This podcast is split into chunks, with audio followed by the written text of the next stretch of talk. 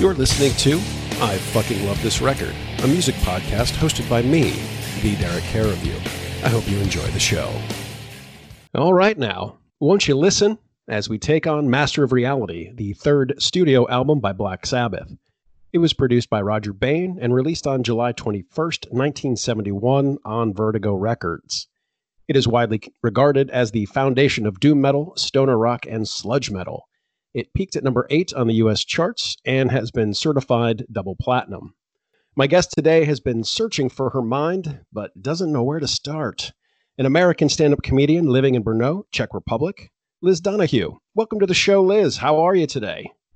I'm doing good, Derek. Thanks for having me. I appreciate you uh, coming on. And we're talking through, I think uh, you had been talking to Jim, who was on season one and he mentioned that you may be interested. So uh, I was you, you looked over at the wish list and immediately came back with we're doing masters. So I was like, awesome. So pretty excited about that. So tell me, how did this album enter your life? Um, I'm gonna say it was probably when I was 16, uh, which would have been for me 2004. Um, so I actually just talked to um, my best guy friend who lives in San Francisco um, the guy who actually introduced me to the album.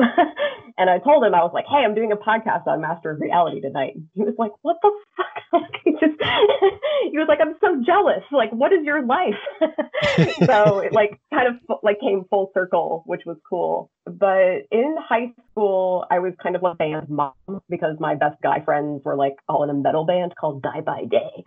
Uh, and I was kind of like their mom, like feminine support on the side. And there were a lot of times where we were listening to like a lot of different, maybe like heavy metal, I guess maybe you'd call it, but Sabbath in particular for sure in the van that I drove in high school, uh, which was a 91 Dodge Caravan that was like bright white with tinted windows. So it was the perfect thing for smoking weed in. Uh, and like tell me you were a serial killer. Oh, I know, I know. I've been hiding it. That's why I'm here, actually. like I've been hiding it so well, and it's now coming out on the podcast. So this was during the time where in my van I had like a tape deck, and so I got the adapter um, to, I believe, play like the second generation iPod at the time. Um, so I was downloading a lot of music illegally at the time uh, which I, I think there's like a statute of limitations on that or something, but whatever. It was like 16 years ago. A lot of the tracks on this particular album, but for Sabbath, also had like track one, like, or that, and that's what it would be called. So a lot of these songs I actually didn't know the titles of for a long time because of how like the files were titled. And then later, once like Spotify became a thing and YouTube became accessible, like it all kind of like came together a lot later for me to be like, oh, this is entire collection of stuff. So yeah, it was definitely 2004, um, like junior year of high school, like starting to kind of figure out like what music I'm actually about. Yeah, so I think I met because I did a, a, different Sabbath album in season one. I did Sabbath Bloody Sabbath and talked about how I had yeah. that on on vinyl. I think through my stepmom or something. I just remember playing that one a lot, and then but I didn't really get into Sabbath until a couple of years later. So that was in high school, so it would have been probably about '88 or so, somewhere around junior year of college. Sabbath just all kind of came together for me. So I mean, I knew a lot of songs, and I knew mainly through uh, the Ozzy Osbourne versions of them, the live one.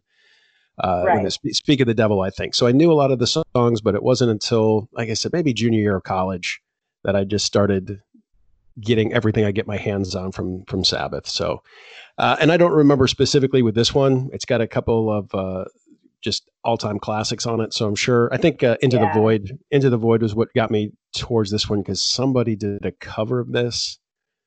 Was that ten thousand okay. Homo DJs? Maybe did that. I don't remember, but somebody was like, I need to seek this out, and so then this just became one of my one of my favorites right here. So let's go ahead and get started with our track by track analysis, taking a look at side one, song one, Sweet Leaf.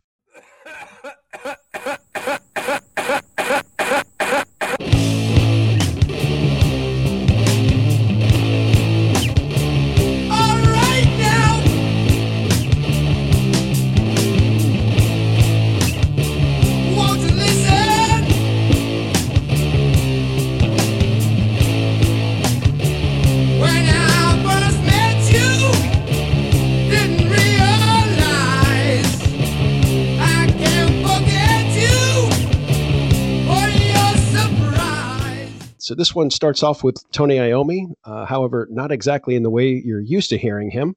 So that's him coughing at the beginning, as far as I know, and then just goes into one of the all-time great riffs, one of the least subtle songs about marijuana, uh, at least until uh, uh, and, until like you know uh, 90s hip hop, and then you know maybe they're a little bit more obvious at times. But yeah, so Ozzy Osbourne singing about his love for marijuana. Just this one is a, classic for a reason. This is just great. This is such a terrific way to start off the album. It's just a, a, it's a great song with a lot of great energy. I like the way he sings it. Uh, I know Ozzy's voice can be I, I, don't know I don't want to say divisive I don't think I don't think a lot of people hate Ozzy's voice necessarily it's not like dealing with you know Geddy Lee or something but uh, right. just uh, I think because this is their third album, so I think he's really on top of his game here. So mm-hmm. he's figured out how to do, you know, because it's a fairly limited instrument. He's figured out how to use it, and he hasn't destroyed it yet with uh, with too much drug use at this point.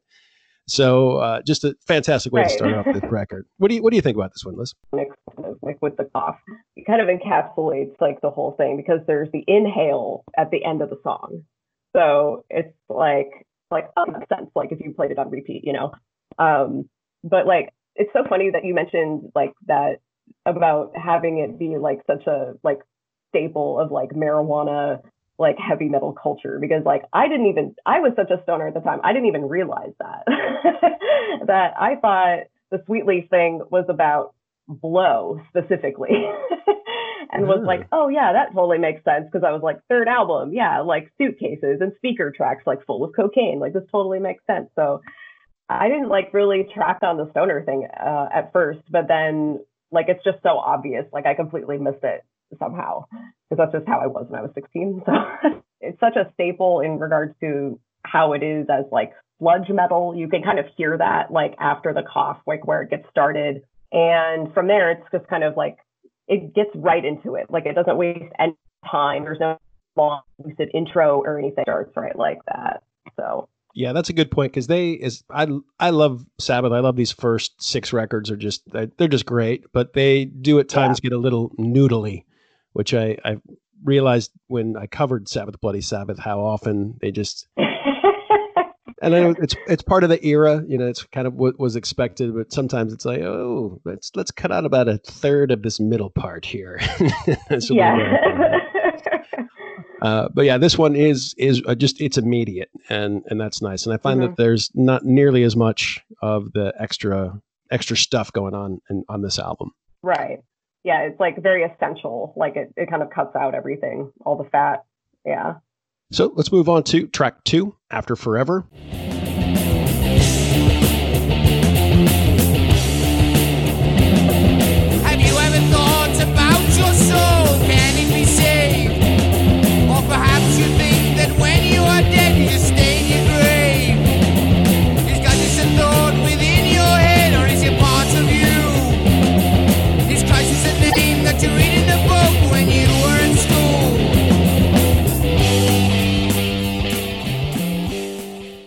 What do you think about this one? After Forever, it's so funny because the start of that song perfectly describes how 1971 was in terms of music as as in general because you can't really tell where it's going like is this heavy metal you know like where where what is this getting into you know? And at the time in 1971 you had like zeppelin releasing records you had alice cooper releasing i'm 18 that was like the big like thing in addition to sabbath but then you had like kind of some meh, like okay stuff. You had like T Rex, Eric Burdon, The Doors, The Stones, and then you had just, and pardon my language, just the pussiest shit coming out in 1971 of like the Carpenters and like Donnie Ember and Tony Orlando and Don, you know, Barbra Streisand, you know, and like all this stuff.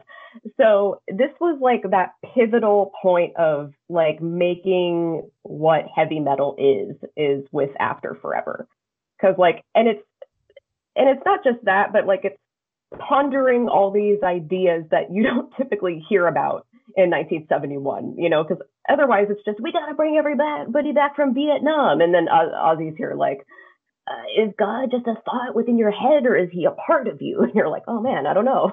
like, it creates this like an opportunity to kind of like question things, which is very like kind of anti-authority in in the Black Sabbath way. Yeah, I think it's mm, probably like average you can't like after Sweet Leaf and stuff. Yeah, uh, I'm a big fan. Okay, yeah. So it's got that synthy kind of intro to it. So they, you know, they obviously didn't have a full time synth player, but they weren't afraid to to sweeten the sound here and there. It wasn't something that they were reliant on, but you can hear it here just at that beginning, and it kind of it washes over everything. And then they come up with, and I don't know if you because you were breaking up just a little bit on me, so I don't know if you use this, but but the opening riff is almost a little bit sunny. You know, it's still it's still heavy, it's still Sabbath, but there's a certain yeah. quality to it that you're like, okay, I'm I'm curious about this because it still sounds like them while still being, and I don't because it doesn't sound polished, it doesn't sound that. It's just got this lightness to it that's interesting. And then because and this the, the lyrics about this song are all because Geezer Butler mainly wrote the lyrics, and mm-hmm. he was he's a Christian guy, and he was really upset that everybody misunderstood all the lyrics from the first two records. And they right. took them to be satanic and all these other things when he considers himself to be a good Christian boy. And that's what the song is about. Like, are, are you, who are you and why are you not paying attention? And so this may be the only Christian heavy metal song worth listening to. Apologies to fans of Stryper, but I, I'm going to stand by that statement. Along with that, and then it, the the riff toughens up a little bit uh, later on, but it keeps going back to that opening one, which is you know it's just sunny and peppy almost, while still still somehow being exactly Black Sabbath.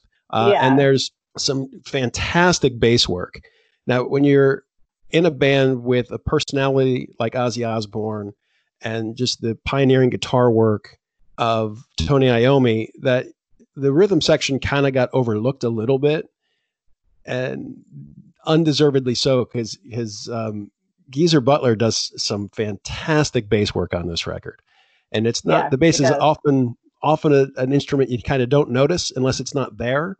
I just did a podcast on uh, a Motley Crue record, and you know Nikki Sixx is a bass player who was definitely in the studio playing a bass at some point. I'm sure of it, but uh, yeah. you know, uh, whereas Geezer's doing some some really cool stuff while not being too flashy. It's not like, you know, Billy Sheehan showing how fast his fingers can move. I think it still works in service of the song.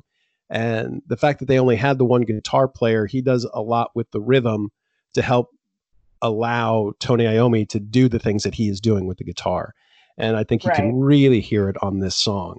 And if you're not really paying attention to the lyrics, you may not even realize that this is basically a, a Christian song uh, talking about his own Christian values. But it's still, I think, a, a, a really good song. And following up Sweet Leaf, this is a, great way to go.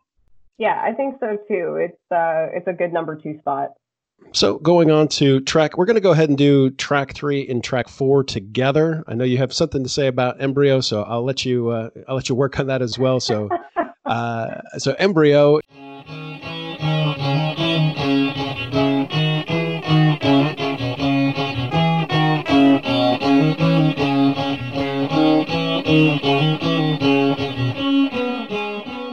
Is 28 seconds long. And to me, it's just, it sounds a little clunky. Like, it's not that the guitar work is bad, but it just, it almost feels like somebody who's just learning how to play that song in because it's a little bit stiff and yeah. then gives way. So uh, let me just hear. What do you have about Embryo? It's like you're at a Renaissance fair. like, and it's just you can't get a read on it. Like, is it because it's instrumental as well, you know, and it's just it's it's very like like you said, it's clunky and it takes you to that one place specific. And for me, it's a Renaissance fair or, or like Braveheart or something, you know, and and it's so out of place, but at the same time, it's very quintessential Black Sabbath of like, ah, let's just let's just squeeze that in there, you know, 28 seconds, you know, third track, like coming in hot, you know? and it's and it's like and I was never um like I was never upset with it when it came on. I was like, "Oh yeah, this is Embryo." It's just to me it's just funny. Like I I can't take it seriously half the time I'm listening to it and then the other half the time I'm very aware that it's Embryo. yeah, yeah. Ren Fair is is exactly spot on. That's uh, I have nothing more to say, just because I, I, can't come up with anything better than that. So let's go on to uh, track four, "Children of the Grave."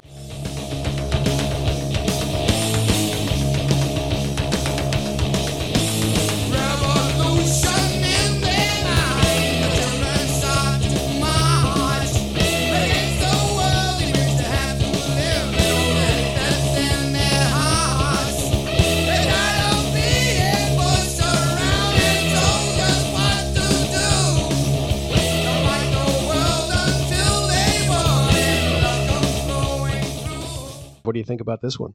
Children of the Grave is great. And I think this was the first song I heard off of this album. I'm assuming that's the same for a lot of people though. And it was just this like this that opening of it is so ominous and it's like you're riding into the battle after the Renaissance fair. like that's like you're departing, like you had your moment and like now okay, now things are going.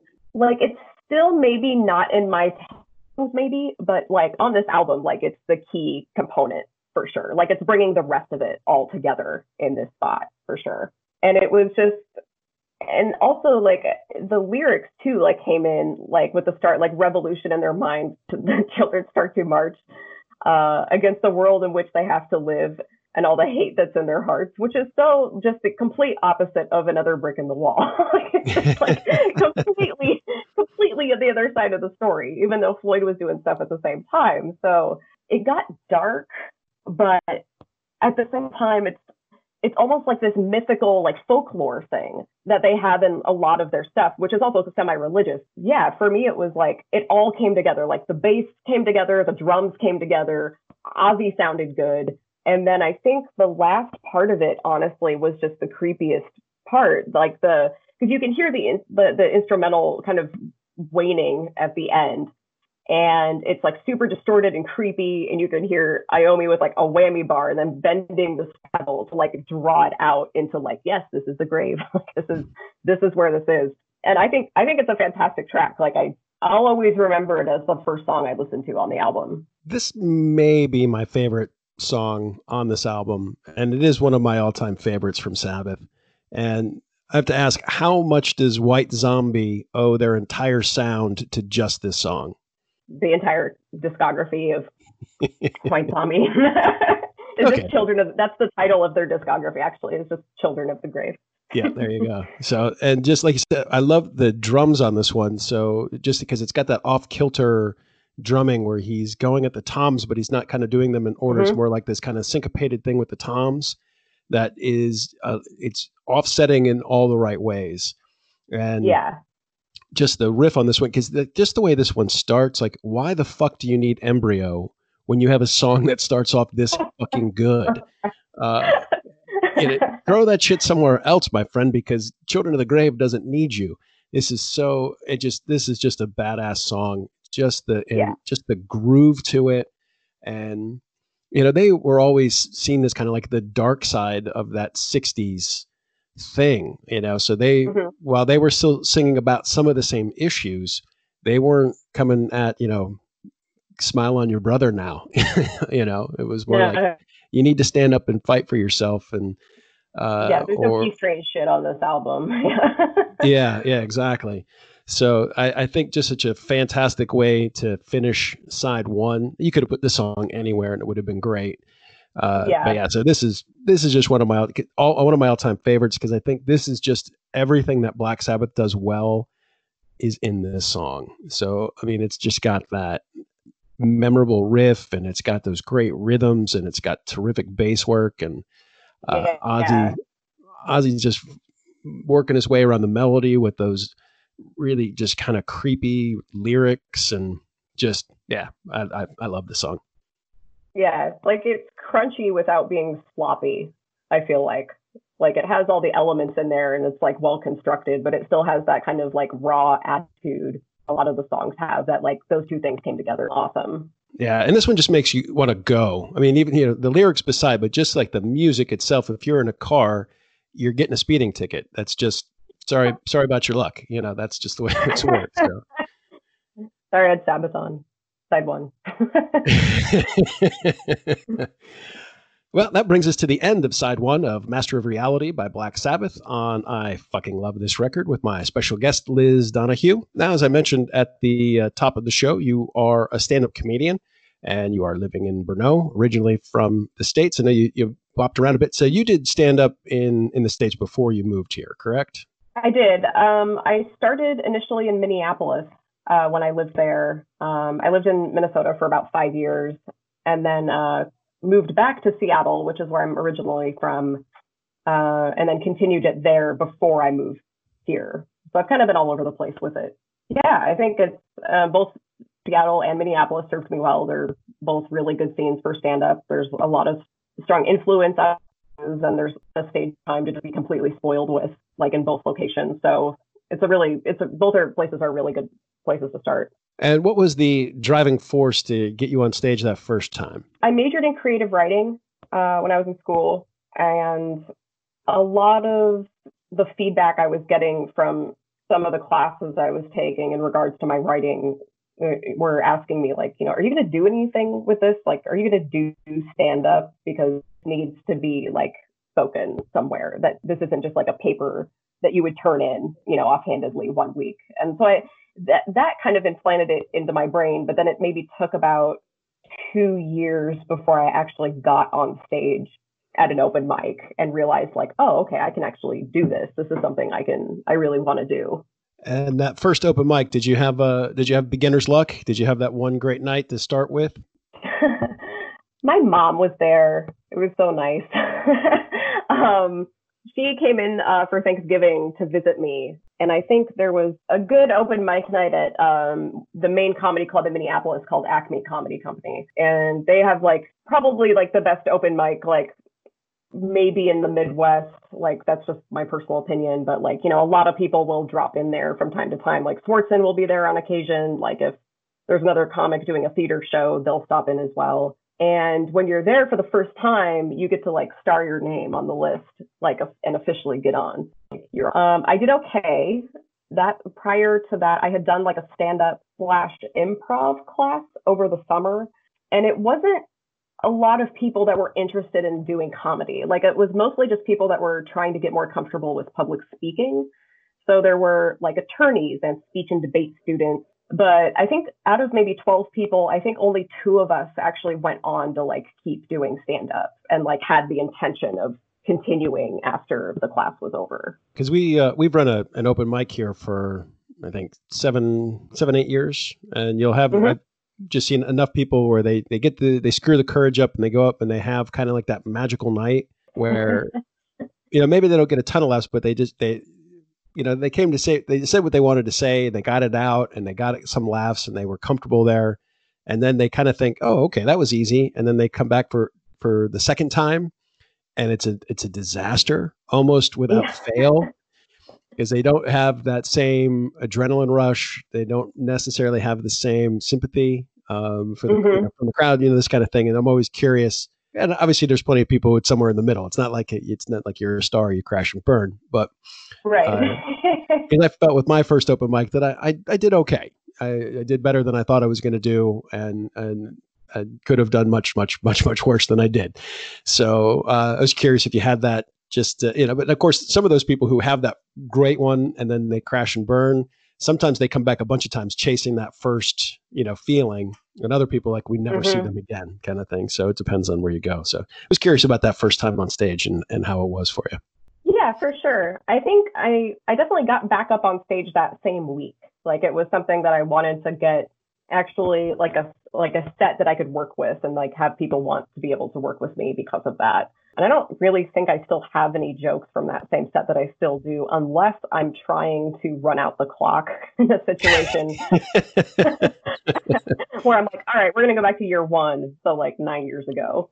And uh I haven't luckily I haven't had to do that um, I think I've only maybe had to do that twice, but it was it was a good experience. You know, stand up is just you know so fucking weird, you know. But and I think having it be something that is still accessible in Europe for sure, I think makes it easier to like want to continue. But also, I think like you know, depending on where you are, there's less accessible stage time. I think there's more traveling involved, you know. So, and I don't need to tell you that, like you're well aware. so, um, yeah, it's interesting being over here and doing it, and it's um, I'm hoping to at least see if I can continue some of it in the future at some point, whenever I don't know this whole virus thing decides to, you know, get the light, whenever whenever that might be. So.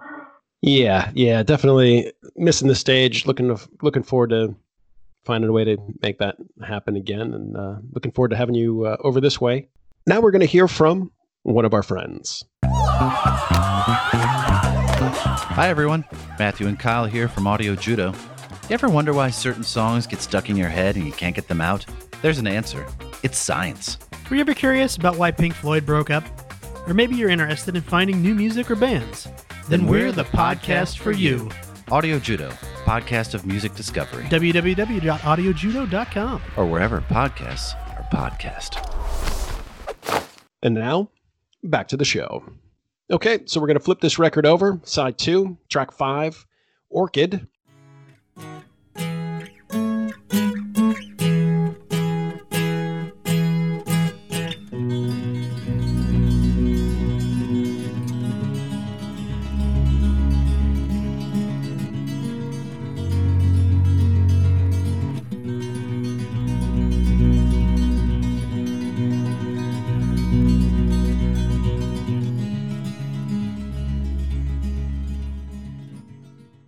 So we have another instrumental, which I think is a bit of an unusual choice to lead off side two. And it's not a, a super short one. It's not like Embryo, where it's you know 30 seconds long. It's a minute and a half. So they don't go crazy with it, but it's really pretty. And this is a mm-hmm. similar thing. And I and I just lost the song that they did because there was another time they did this where it's like legitimately a pretty song, and they don't try to toughen it up. They don't try, and they don't even try to really smooth this one into the next track. So this doesn't act like an extended intro. It just Yeah. it's it really stands on its own while while being Mhm. very pretty. I don't have too much more to say about it than that. Uh, you know, I think an an odd choice, but still a, a very a very pretty choice. What do you think about it? it's just so funny to me because for me, I haven't had the experience of listening to it like on a tape or on a record. So for me, it goes straight from Children of the Grave, like right into Orchid. And for me, that was always just this weird come down of like everything is pretty, but it's so sad. and it was like, I don't know what what sobering up on on blow is like but i imagine it's done to that song like that's it where like children of the grave gets over and you're like oh what happened and then like orchids in the background you know it's like oh okay this makes sense now um yeah i don't think like it's just very unusual because it's sandwiched between these two songs and kind of like i said earlier like i have i only have the experience of listening to it in succession so like you know in its entirety so it kind of like comes right up against Children of the Grave and then Lord of this World, like, and it's like, well, what's it, what's it doing in there? You know, like, is it a bonus track? Like, where was this supposed to go? You know, but again, it's not a bad track. It's just, it's very, it's just very unusual, uh, especially with the placement for sure. Yeah, yeah. In the context of vinyl, I think it it works. But you know, I've had this on CD, or I don't think I I don't think I had this one on cassette, but I probably had it on CD. And and of course, this whole week I've been listening to it on on Spotify. So Mhm. I, I have it on vinyl. I could I could pull it out. I just have two small children and I have two cats, so sometimes I got to pick my moments to play my vinyl. You know. Uh, Right. and and so I, I've really been listening to it all the way through, and it is a, a little bit of this, a little bit of a whiplash because you're one place, one place, one place, and it's like okay, and then again in the context of standing up and flipping it over, and then kind of re- it's like a ref, uh, like a, a palate cleanser almost, but yeah, in the in the context of Yeah. just being straight through, it is it is weird. Yeah, a palate cleanser is a good way to put it. Like going back into it, like we have this like kind of intermission a little bit, like with the with the track flip or the the flip in the middle. Yeah. So let's move on to track six, Lord of This World.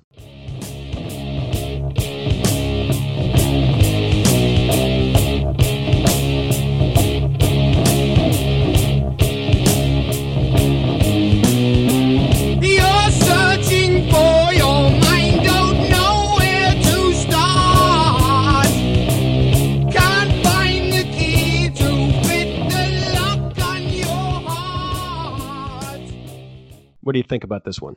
I think this might be my favorite track on the album. And I think it's be- well, I mean, I think for a couple of things, but you can really hear Ozzy on this track. Like it's not he's not over encumbered with like the drums and the bass and everything else happening at the same time. Like for me, his vocal I don't I don't know if it was like a recording thing or a producing thing, but like I feel like his vocals on this track are so much more isolated where they really want that to come out more than maybe the music but also I feel uh, like whenever I think of like sludgy metal, this is what I think of.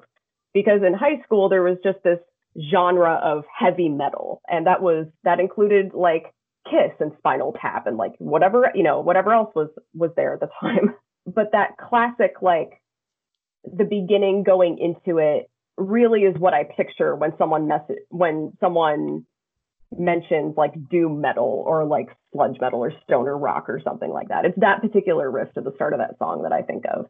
It, it had like I mean I don't really know what to call it. There's like this kind of classic formula for um, for Black Sabbath lyrics where it's it's very similar throughout. I would say most of their songs, where the rhyme scheme is very similar. Um, like you can hear it in Paranoid for sure. Um, that's probably the one people would be most familiar with, I guess, at that point, just in terms of what people know. Um, but the one that like struck me the most, I think, was "You made me master of the world where you exist. The soul I took from you was not even missed."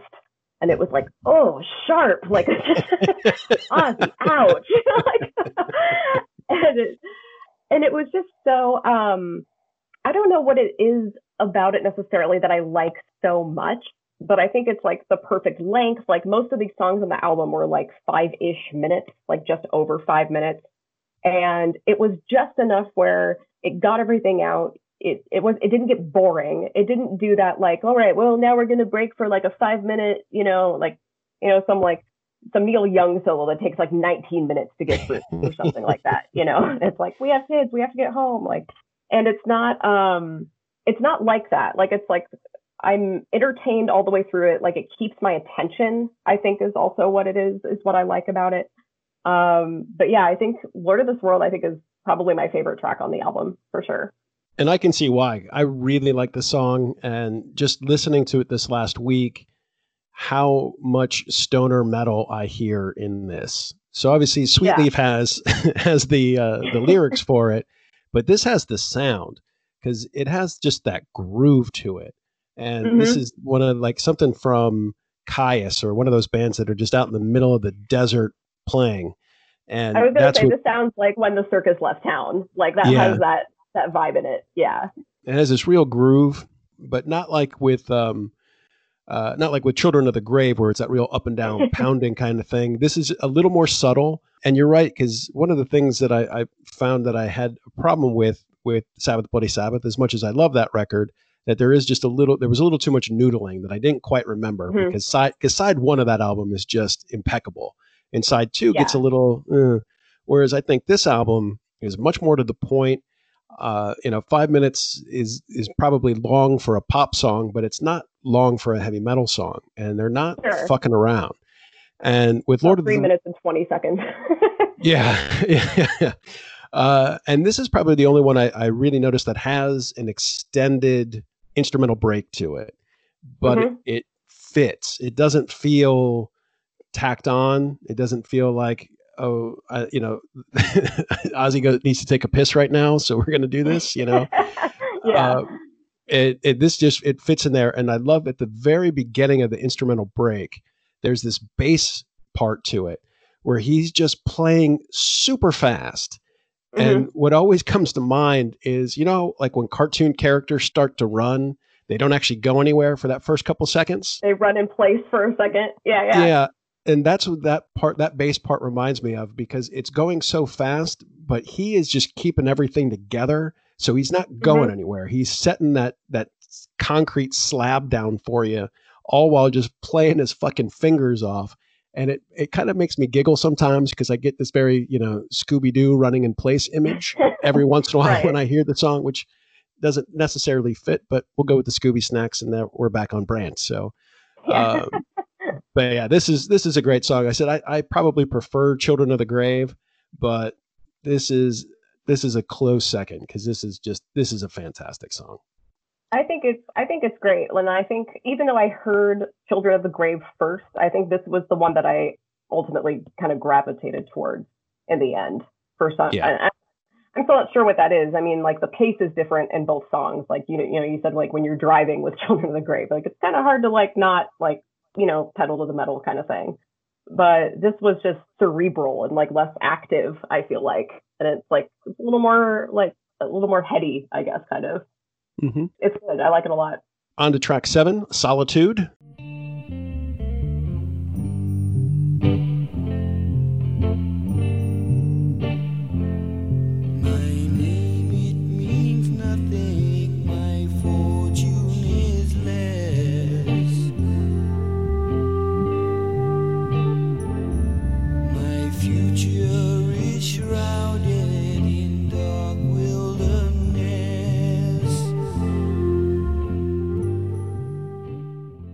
This is another trick that Black Sabbath seems to be able to pull off, where they have these slower songs that come across more as creepy, and obviously they could do straight up ballads. You know, Changes is a is a is a fantastic song, but this reminds me more of like Planet Caravan, without the the Yeah. creepy creepy vocal effect isn't there. So I, I'm pretty sure this is still Ozzy singing.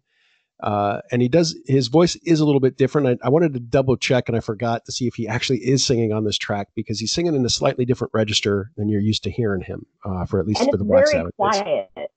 Like it's it's it's hard to tell just at normal volume with like with nothing changed.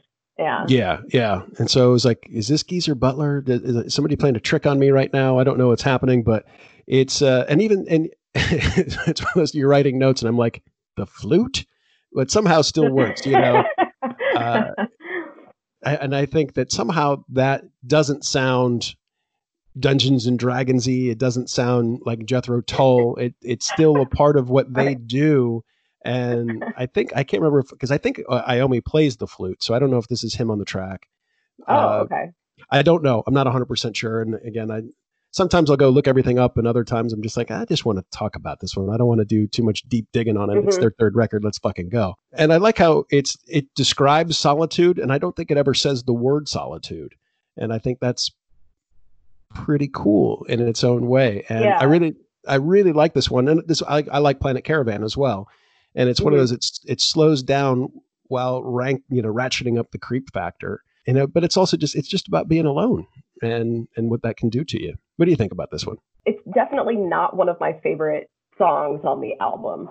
And I think that's for a couple of reasons is that the pace the pace is slow and it's like it and it really drags it out like to the but it also kind of illustrates the solitude point like like you said it, like I don't think the song actually does mention it but in that kind of mood and that the aesthetic creates like lonely in this song uh, which is kind of like perfectly solitude, I guess. I think my just my big bone to pick with it is that coming out of even something that was relatively slower, like Lord of this World, solitude's much slower for me. Like my it, it doesn't keep my attention. I can't hear it as well, or like what exactly is being like sung like throughout the song. Like in the end, it's it's very mediocre for me and like you said too, like it's it's similar to Planet Caravan, but also Planet Caravan takes can retain my attention much better. It kind of fell flat, I think. Like if if I was in the car and you gave me the aux cord, I would skip this song. like if I wanted to introduce you to like Essential Sabbath or like and you had this album, for instance, this isn't the song that I would play. Like because it's very it's almost distracting how different it is. But it's also the seventh out of the eighth track on the album. So like what do you have to lose like at this point? Like, you know, so there's not much time left. And um yeah, I think it's just very it creates a lonely place, but in terms of like a like a song overall, like it just kind of it doesn't do it for me really. I can see. I I still like this one, and I like where it's placed because the only other place you could really put this song uh, is, let's say, at track four. So if it was the last song on side one, it could Mhm. almost work. Uh, or you or you have to bury it here at track seven. If you try to put this song anywhere else, I think it falls completely flat. Uh, I think because of the pace, it could have stood to be about a minute shorter. This I think would be better at about a four minute song. That said, I, I like the placement of it, and uh, I still like the song, even though if I'm making if I'm making a mix for somebody, this song's never going to make it. you know, Yeah. a Sabbath Right. mix is it's not going to be on there. So if I'm going to go for the slow, moody piece, yeah, I'm going to go with Planet Caravan just because the the vocal effect is really cool and it's uh, it's a great Yeah. song. So And for me, I think the trouble was too is I couldn't, I can't identify it. Like, is it a power ballad? Is it like this like low, like kind of sad song? Like that, that was difficult. So I was taking some notes as I was listening to the album the other day, and I was like, I don't know how to tell someone about this song. like it's very melancholy, like it's slow. It's just like, it's like the poorest example possible. But I was like, this is like Black Sabbath's version of whining that they didn't get into art school like this is, this is that for them. This is like I'm so sad, you know, because there's very much the tone in that song that's very lonely, and and they do that well. But at the same time, it's not hundred percent interesting. to me. so Yeah, fair enough. So let's bring it up to uh, bring it up to a close. Track eight, "Into the Void." Rocket engines burning fuel so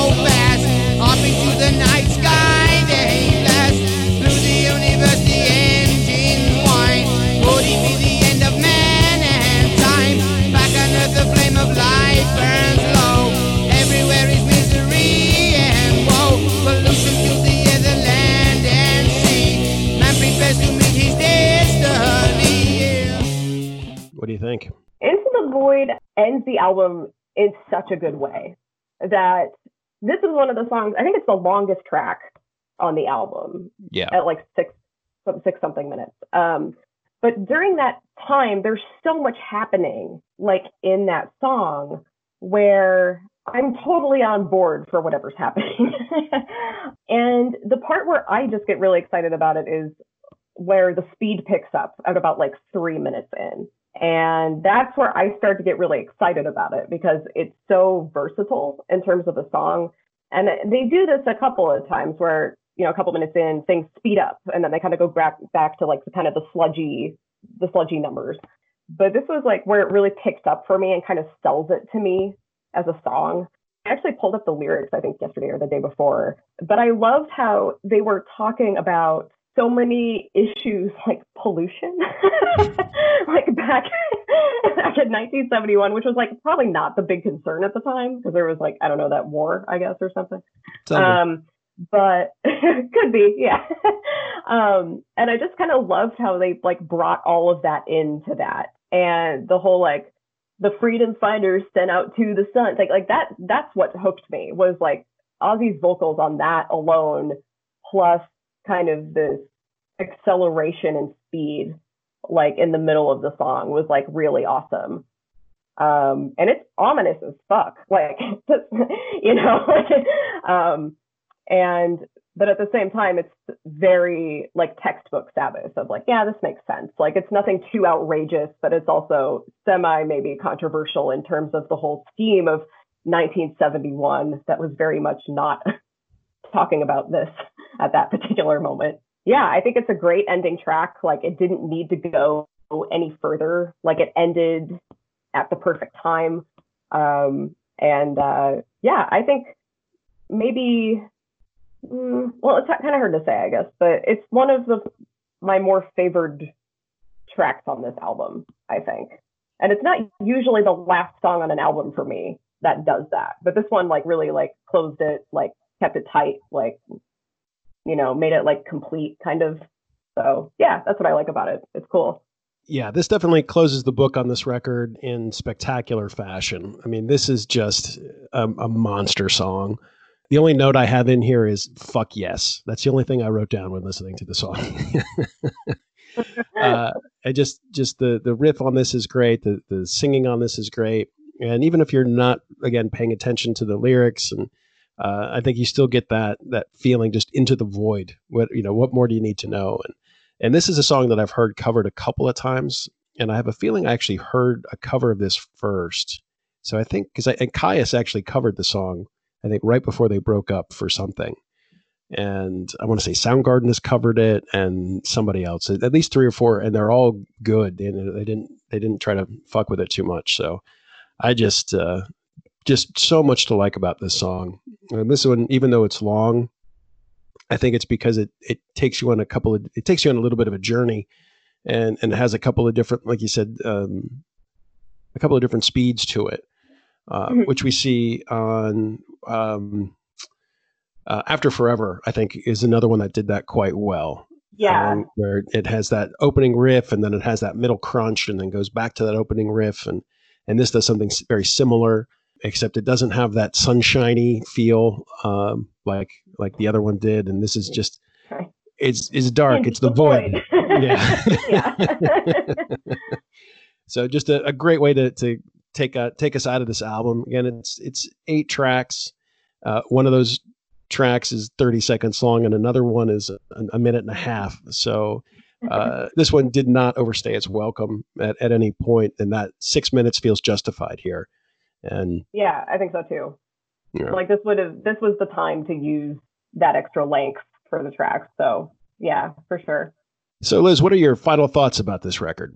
I think it's for a third record, it's really solid. Um, and I'll just preface to say, like, I think most of the Sabbath I've listened to, I think, like you said, are those first five to six albums. That's where like the prime, like the primary influence for Sabbath came for me, at least. Like there was no Dio stuff that doesn't that doesn't even exist for me. Like it's just it's a completely other chapter that like I'll, I'm assuming like I've been exposed to it at some point, but I can't pick anything that's like essential classic from there. But this one for sure, I feel like was such a good staple. And in my mind, I'm thinking as it of like three out of five albums, I think. You had volume four. People have their thoughts about volume four. I thought it kind of fell short a little bit, except for maybe like Supernaut and a couple others. And then you had Sabbath Bloody Sabbath, which in for me, that's my favorite Sabbath record. Paranoid had all the classics on it, but then Sabbath Bloody Sabbath, like I think they called it like the risk that saved Black Sabbath because people started to be like, okay, but what else do you have? like, what exactly are you bringing to the table now that you've done this four times? um, but I think this is it's enjoyable for me. Like, it's kind of it has the nostalgia factor that I don't think the other Sabbath Sabbath albums have for me. It's like the perfect length, like it's like 38 minutes, I think total, something like that. And it's it's one of those albums that I wish that I could hear again for the first time now at like 32 years old, like wanting to be like, how would I interpret this today? Like, how would I have this influence my life like today? Like, if this was me encountering it for the first time. And honestly, it just brings up good memories of just smoking weed in a van. So, no complaints. Yeah. Smoking weed, serial killing. It was good times. Good times. good stuff, as you do. this is a, a, solid record as as, as it gets. Um, I, I, of course, it's on the show. I fucking love this record, and I find a lot of times uh, your the third albums can be just fantastic. Like you look at Tom Petty's "Damn the Torpedoes," and uh, I want to say who was it? Um, um, I think what Kyuss's third record was. Um, uh, Welcome to Sky Valley, or you know that may have been his fourth. Anyway, it doesn't matter. There's a, a lot of times where it's you, you, you know what you're doing in the studio. You still have some ideas. Uh, you have some seasoning under your belt, and then you go on and, and you just write out these great songs. Now, obviously, that second record is just chuck full of classics. Like if you were just to if you're like, if you need to, if you, if somebody wants like a, a Black Sabbath's greatest hits and you're too lazy to actually make one, you just give them Paranoid and, and you're fine, you know? And you're, uh, yeah, you got it covered. yeah. Because they'll recognize at least two or three of the tracks and then it just, it's, it's a, but I think just coming out of an album that's such a world beater like that, because, you know, the first one, they really established their sound. And, and I like that first record a lot, but it's, it is, yeah, it's a first record, you know? And, and the second one is just, it, it all came to place. And then this one still manages to do something new with the format and mm-hmm. that's what makes this so great and you know if you just if even if you're just cherry picking on this one and if you go with children of the grave uh, sweet leaf and into the void you know it's like because i think lord of this world which you said is your favorite track on here and i love that song um, mm-hmm. that's one that's more for the aficionados i think that you know if you yeah. were just to, just to cherry pick those three songs you're like uh, this is a band who knew what the fuck it was doing uh, yeah. And then you throw in Lord of this World and you throw in After Forever. Uh, and it's like, oh, this, yeah, is just, it's a stone cold classic. And I think is one that's a, a little bit overlooked in their catalog. Uh, at least with those mm-hmm. first, you know, those first six. So really happy to have uh, covered this one, and uh, and just uh, it's been a while since I'd listened to it, and just nice to remember how fucking good it really is. So. Yeah, and it's hard to come off of paranoid you know like you kind of have to plateau a little bit but it's still really good yeah and i think what's impressive about it is you figure after this commercial and i don't know if it was i don't know if they were ever you know the critics never really liked black sabbath but after this real commercial success it mm-hmm. probably would have been real easy to find a way to commercialize the sound a little bit tweak it a little bit and instead of coming out with a heavy just in your face record like this one, I think they they could have really dumbed it down. They could have sweetened it up and mm-hmm. sold a million billion records. You know, Uh, and that they didn't do that, I think, says a lot about what their vision for this band was, and they decided Yeah. to keep that as opposed to chasing chasing dollars. You know. Yeah, for sure. They remained authentic like all the way through. Like the sound didn't really change a lot. Like it still like maintained, you know, kind of the I don't know what to call it. Um like the progression like of of the band and where it was going without it getting stale or like annoying or, you know, like oh this is the but it's still just create um in a good record. So So I would like to encourage all of my listeners, number one, to listen to this record if you haven't done so already. But also, if you would like to, you know, subscribe to the show, that'd be great. Tell your friends about the show. Hey, that'd be cool. Want to write a review? Say nice things about me. Say nice things about Liz. That would be fantastic as well. I'd appreciate that. Once again, I really appreciate you coming on the show, talking about this record. Thank you very much. We'll talk to you soon. Goodbye. yeah, thanks for having me, Derek.